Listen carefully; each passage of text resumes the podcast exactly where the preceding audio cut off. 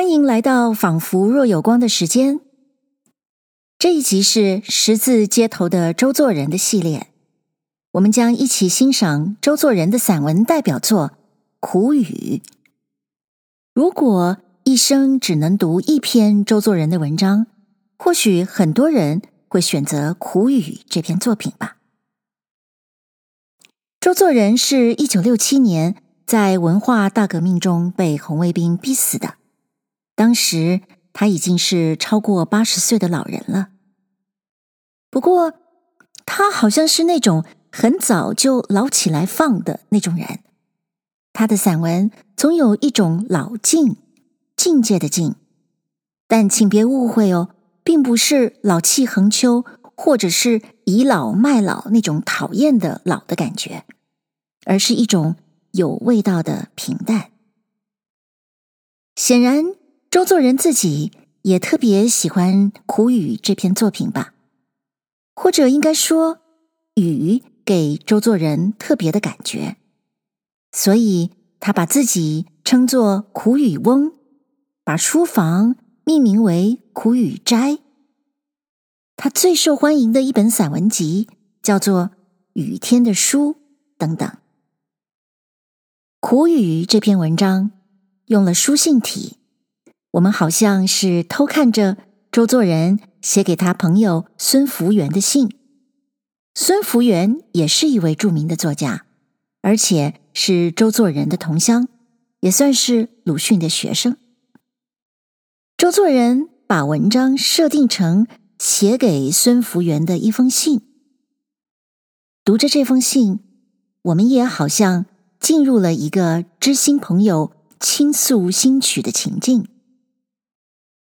周作人非常会描写，他的描写有情，而且永远还像是有别的或者更深的意思。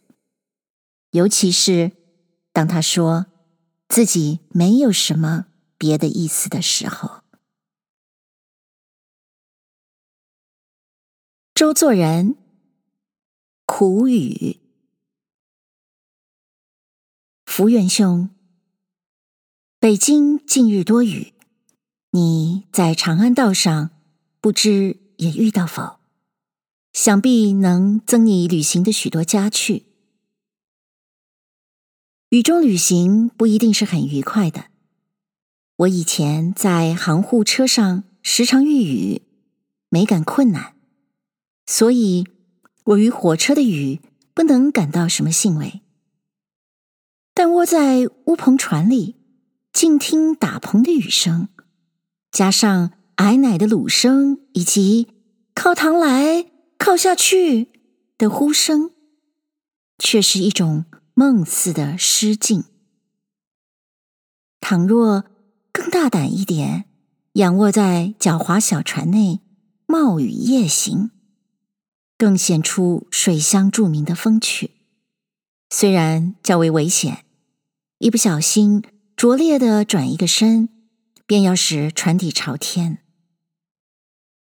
二十多年前往东浦吊先父的保姆之丧，归途遇暴风雨，一叶扁舟在白鹅似的风浪中间滚过大树港，危险极也愉快极了。我大约还有好些为鱼时候。至少也是断发纹身时候的脾气，对于水，我感到亲近。不过，北京的泥塘似的许多海，实在不很满意。这样的水没有，也并不怎么可惜。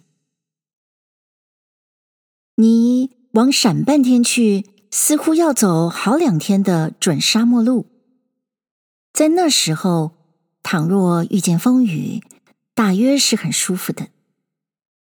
遥想你胡坐骡车中，在大漠之上，大雨之下，喝着四打之内的汽水，悠然进行，可以算是不易快哉之一。但这只是我的空想，如诗人的理想一样的靠不住。或者你在骡车中遇雨。很感困难，正在叫苦连天，也未可知。这需等你回京后问你再说了。我住在北京，遇见这几天的雨，却叫我十分难过。北京向来少雨，所以不但雨具不很完全，便是家屋构造与防雨亦欠周密。除了真正富翁以外，很少用石垛砖墙，大抵只用泥墙抹灰敷衍了事。近来天气转变，南方酷寒，而北方淫雨，因此。两方面的建筑上都露出缺陷。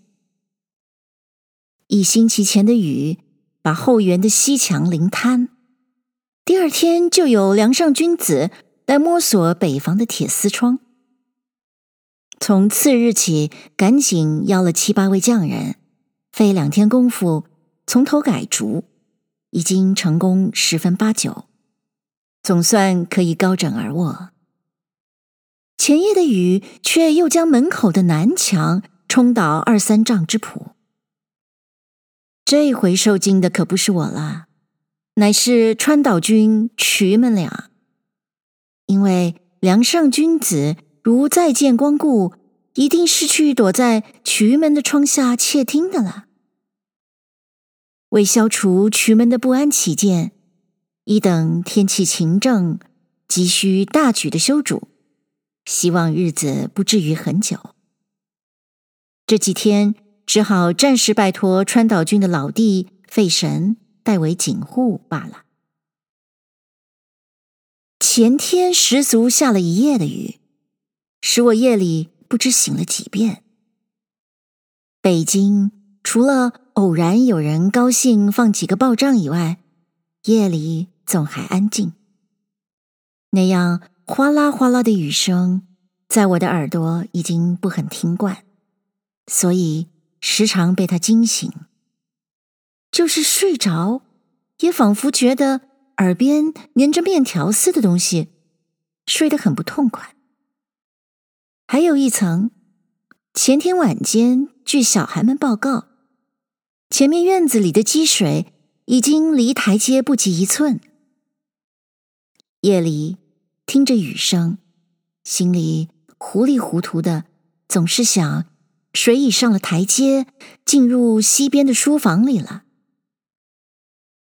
好容易到了早上五点钟，赤脚撑伞跑到西屋一看，果然不出所料，水浸满了全屋，约有一寸深浅，这才叹了一口气，觉得放心了。倘若这样兴高采烈的跑去一看，却没有水，恐怕那时反觉得失望，没有现在那样的满足也说不定。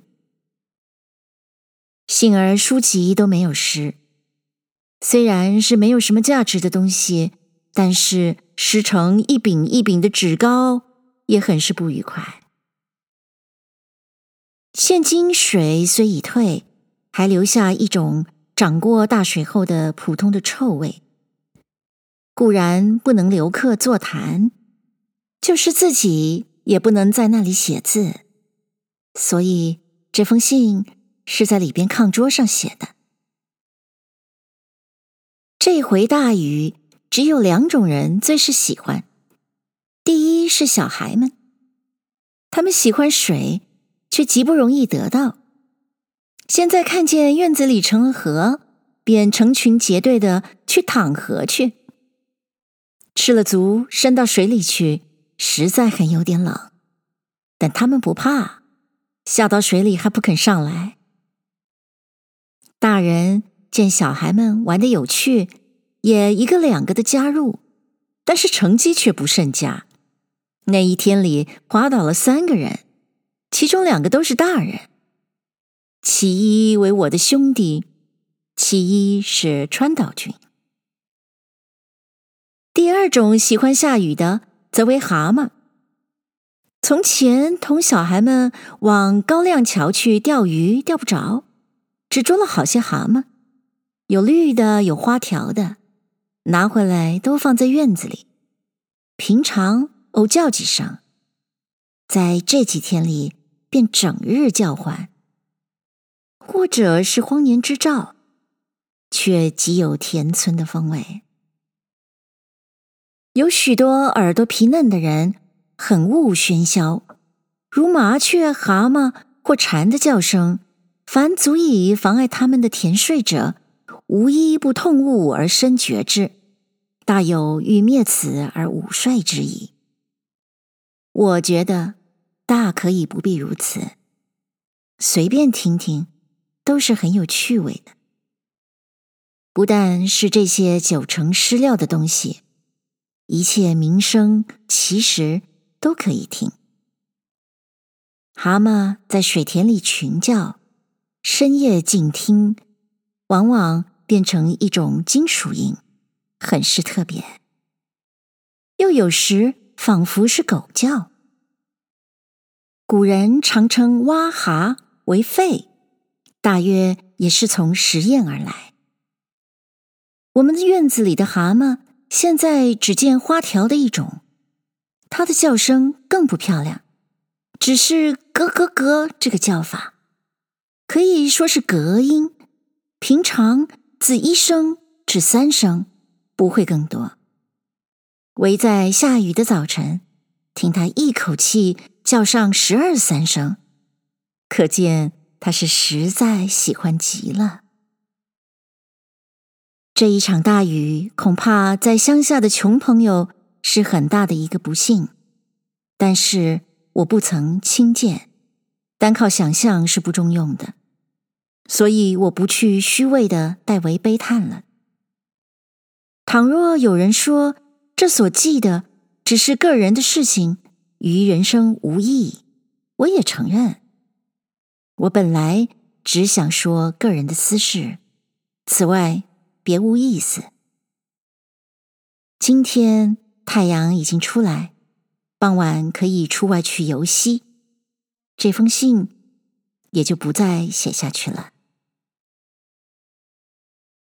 我本等着看你的情游记，现在却由我先写给你看，这也可以算是意表之外的事吧。一九二四年七月十七日，在京城书。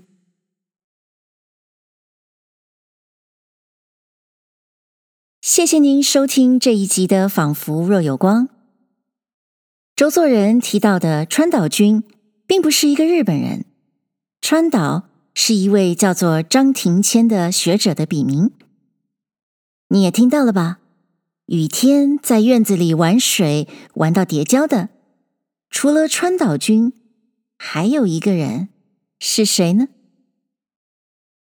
希望你也感受到了周作人散文的魅力。那么，我们下一集仿佛若有光的时间，再会喽。